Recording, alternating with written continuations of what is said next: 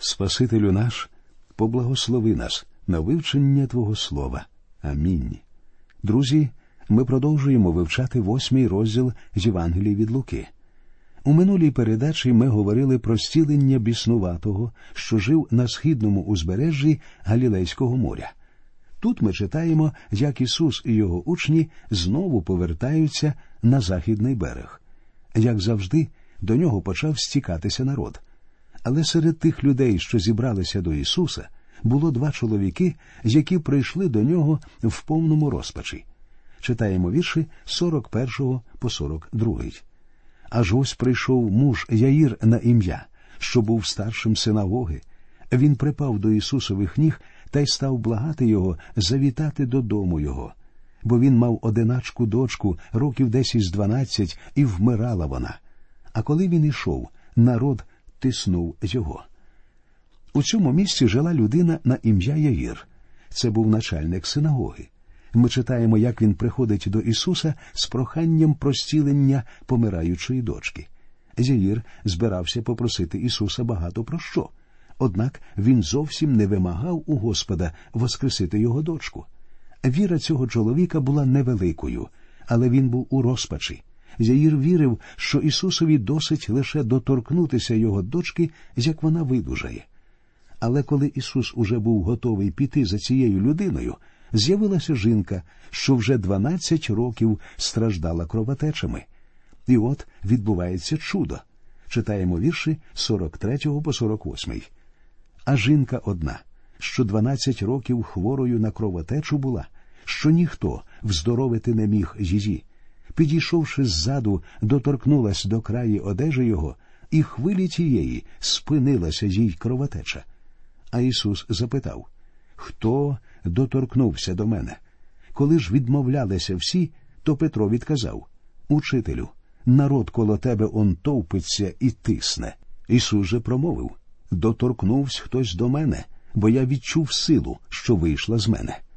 А жінка, побачивши, що вона не втаїлась, трясучись, підійшла та упала перед ним і призналася перед усіма людьми, чому доторкнулась до нього і як хвилі тієї одужала. Він же промовив до неї Дочко, твоя віра спасла тебе, іди з миром собі. Зверніть увагу, що Ісус навіть не торкався цієї жінки. Це вона доторкнулася до нього, і в ту ж мить вона зцілилася. Але найцікавіше в цій ситуації те, що навколо Ісуса знаходилася величезна юрба. Учні, напевно, вирішили, що це були досить дивні слова. Доторкнувся хтось до мене, тому що народ напирав на Ісуса з усіх боків. Його штовхало безліч людей, однак зцілилася тільки одна жінка, тому що лише вона доторкнулася до Господа з вірою в зцілення. Цю ситуацію, друзі, цілком можна застосувати і до нашого часу. Багато людей у наші дні стверджують, що знають Господа Ісуса. Так, вони дійсно знають про нього, але при цьому вони ставляться до нього так само, як ця юрба, що напирала з усіх сторін. Таким людям ніколи не доводилося, наблизившись до Ісуса, з вірою доторкнутися до нього так, як це зробила ця жінка. Читаємо далі. Як він ще промовляв, приходить ось від старшини синагоги один та й говорить Дочка твоя вмерла, не турбуй же вчителя. Ісус же, почувши, йому відповів Не лякайся, тільки віруй, і буде спасенна вона. Прийшовши ж додому, не пустив він нікого з собою ввійти, крім Петра та Іоанна та Якова та батька дівчати та матері, а всі плакали та голосили за нею. Він же промовив Не плачте, не вмерла вона, але спить, і насміхалися з нього, бо знали, що вмерла вона. Коли вони прийшли до будинку Яїра, плакальниці вже приступили до своїх обов'язків. У ті часи було прийнято запрошувати на похоронні церемонії спеціальних жінок, у функції яких входило забезпечення відповідної жалобної обстановки. Але, як ми бачимо, вони з задоволенням перервали свій плач заради того, щоб посміятися над Ісусом. Читаємо. А він взяв за руку її та й скрикнув, говорячи Дівчатко, вставай! І вернувся їй дух, і хвилі тієї вона ожила, і звелів дати їй їсти. І здивувались батьки її, а він наказав їм нікому не розповідати, що сталося.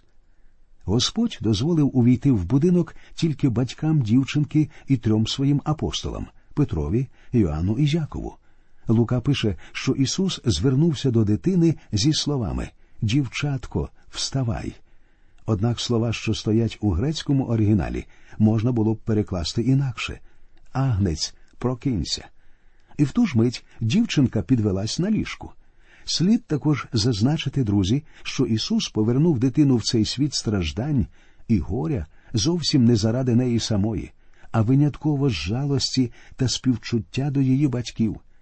І тут ми бачимо, як Господь знову продемонстрував, що Він насправді є Богом. На цьому закінчується восьмий розділ Євангелії від Луки. Наступний розділ починається з опису того, як Ісус посилає дванадцять своїх учнів на служіння. Читаємо. І скликав він дванадцятьох, і дав їм силу та владу над усіма демонами і вздоровляти недуги. Перебуваючи на цій землі, Господь дав своїм апостолам дар стілення. Цей дар був свого роду знаменням і доказом їхньої апостольської влади. Здатність зціляти хвороби і немочі демонструвала людям, що апостоли дійсно ті, за кого себе видають. Після заснування церкви однією з ознак апостольства були подібні дари. Однак усі вони існували лише доти, доки не з'явився новий заповіт. Ми знаємо, що і апостол Петро, і апостол Павло зціляли хворих і навіть мали здатність воскрешати людей з мертвих. Але ці вміння були лише доказом того, що вони є істинними апостолами, які отримали владу з рук самого Господа Ісуса Христа. В цьому уривку ми читаємо, що Ісус послав своїх учнів проповідувати Царство Боже і зціляти хворих. Але все це відбувалося до Його смерті на Христі. У наші дні найважливішим є зовсім не дар зцілення. Якщо уважно читати послання апостолів, ви переконаєтеся, що навіть Павло, незважаючи на свій дар зцілення, який мав, під кінець свого служіння вже не використовував його. Пам'ятаєте, як в першому посланні до Тимофія Павло переконує свого учня вживати трошки вина заради свого шлунка. Очевидно, Тимофій мав якісь проблеми зі здоров'ям, однак Павло чомусь не зцілив його. А також ми пам'ятаємо, що і сам Павло мав колючку в тіло. І, хоча він неодноразово просив Бога звільнити його, Господь не робив цього. Ще одне підтвердження того, що наприкінці свого служіння апостол Павло не використовував дару стілень, ми знаходимо в другому посланні до Тимофія, в четвертому розділі, в двадцятому вірші, де апостол говорить Трохима лишив я слабого в мілеті. Чому ж Павло не зцілив Трохима? Справа в тім, що ці рядки були написані наприкінці служіння апостола, коли подібні дари вже почали зникати з життя церкви.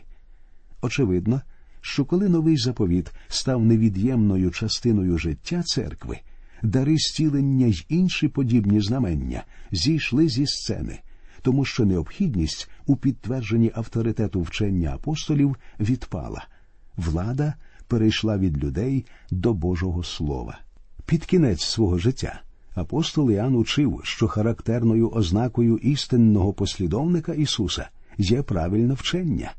Ми знаходимо це у другому посланні Іоанна, десятому вірші. Коли хто приходить до вас, але не приносить науки цієї, не приймайте додому його і не вітайте його. Подібну думку ми зустрічаємо також у апостола Павла в посланні до Галатів в першому розділі. Але якби й ми або ангел із неба зачав благовістити вам не те, що ми вам благовістили, нехай буде проклятий. Це дуже суворі слова, але вони ще раз підкреслюють абсолютну владу святого письма.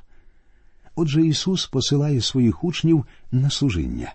Читаємо другий та третій вірші і послав їх проповідувати Царство Боже та вздоровляти недужих, і промовив до них Не беріть нічого в дорогу, ані палиці, ані торби, ані хліба, ні срібла, ані майте по двоє убрань. Деякі служителі використовують ці рядки як гасло для свого служіння в наші дні. Однак пам'ятайте, друзі, що Господь дав ці настанови не нам з вами, а своїм дванадцятьом учням. Я не сумніваюся, що в наші дні кожен працівник гідний оплати своєї праці. Більше того, я вважаю, що будь-який місіонер або проповідник, що несе людям Слово Боже, повинен одержувати відповідну фінансову підтримку.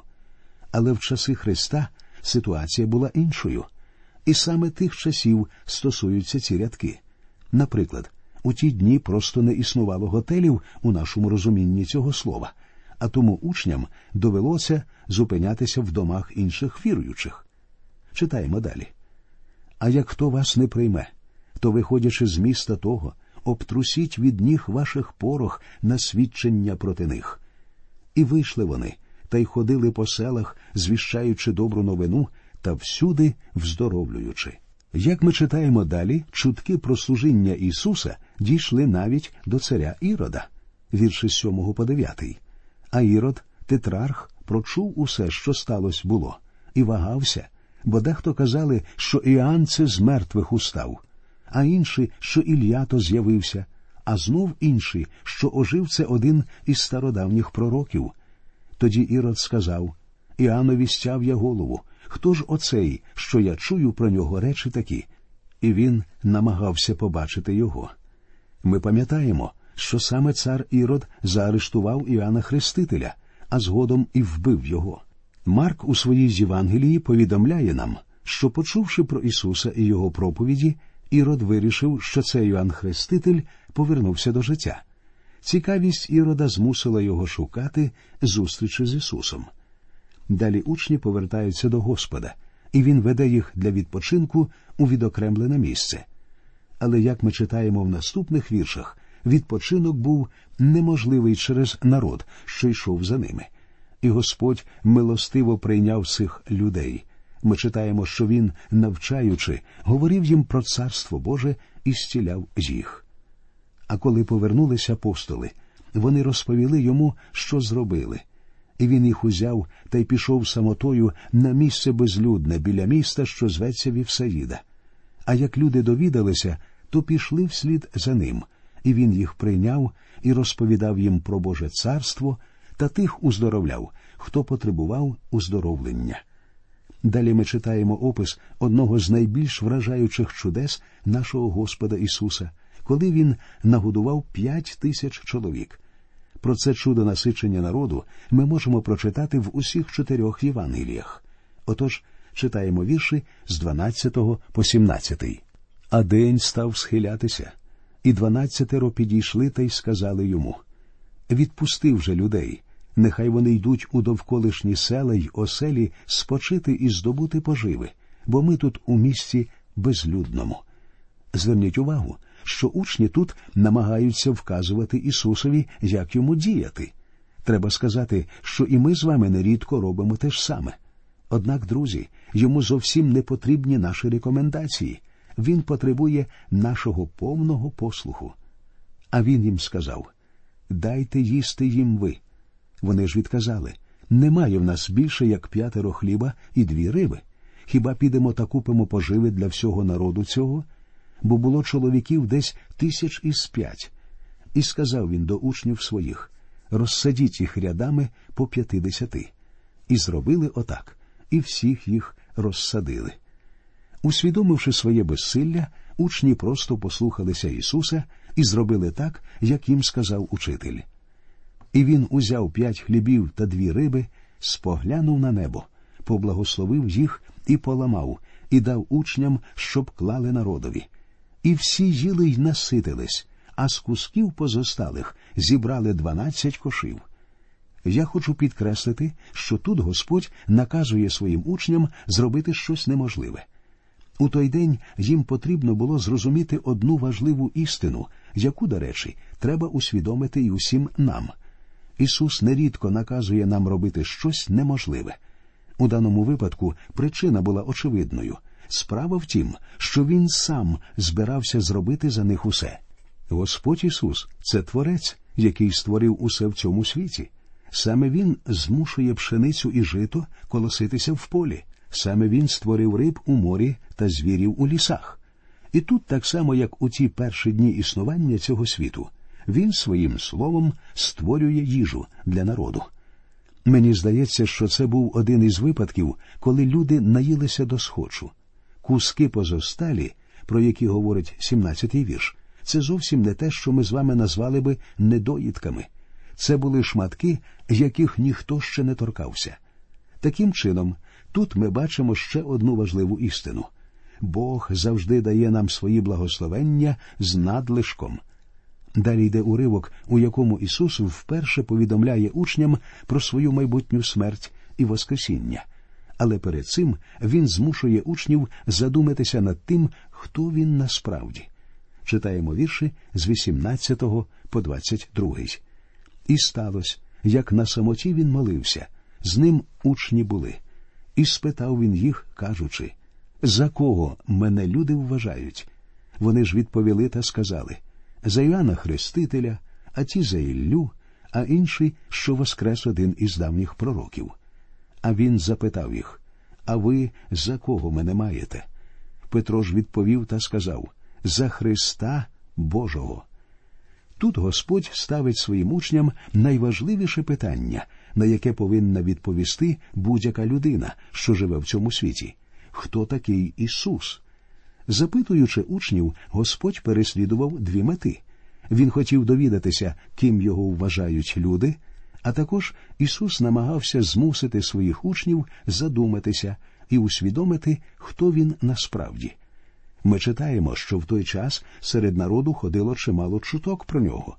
Люди віддавали Ісусові належне, визнаючи, що Він є незвичайною людиною. Однак ніхто з них не міг правильно відповісти на запитання, хто він насправді. Зрештою, Петро відповідає, виражаючи думку всіх учнів. Лука наводить нам тільки частину відповіді апостола, але в 16 розділі, 16 вірші Євангелії від Матвія, ми читаємо, що Петро сказав: Ти Христос, Син Бога Живого. Він же їм заказав і звелів не казати нікому про це. І сказав він Синові людському треба багато страждати, і його відцураються старші і первосвященики, і книжники, і буде він убитий, але третього дня він воскресне. Тут Ісус говорить учням про свою прийдешню смерть. Причому зверніть увагу, що кожного разу, згадуючи свою смерть, він обов'язково говорить і про Воскресіння. А до всіх він промовив коли хто хоче йти вслід за мною, нехай зречеться самого себе, хай візьме щоденно свого Христа та й за мною йде. Бо хто хоче душу свою зберегти, той погубить її, а хто ради мене згубить душу свою, той її збереже. Яка ж користь людині, що здобуде весь світ, але занапастить чи згубить себе? Бо хто буде мене та моєї науки соромитися, того посоромиться також син людський, як прийде у славі своїй і отчий, і святих ангелів. Потрібно зрозуміти, друзі, що тут Ісус зовсім не говорить про те, що необхідно зробити для отримання спасіння. У цих рядках лише сказано про життя істинно спасенних. Саме це має на увазі Ісус, говорячи бо хто буде мене та моєї науки соромитися, того посоромиться також син людський. А якими християнами є ви, друзі? Чи визнали ви Ісуса Христа Господом? Чи проголошуєте ви Його ім'я? Чи служите ви Ісусові, прославляючи Його своїм життям? Друзі, це є найважливішим у наші дні.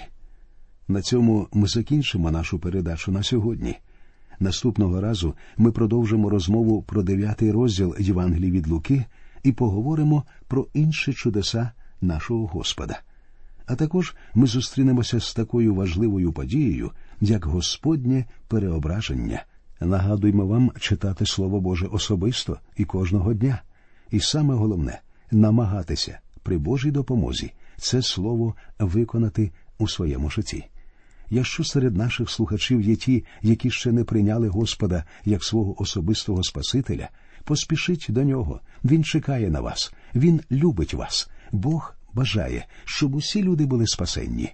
Нехай це станеться і для вас, і в вашому житті. Нехай Господь вас рясно благословить.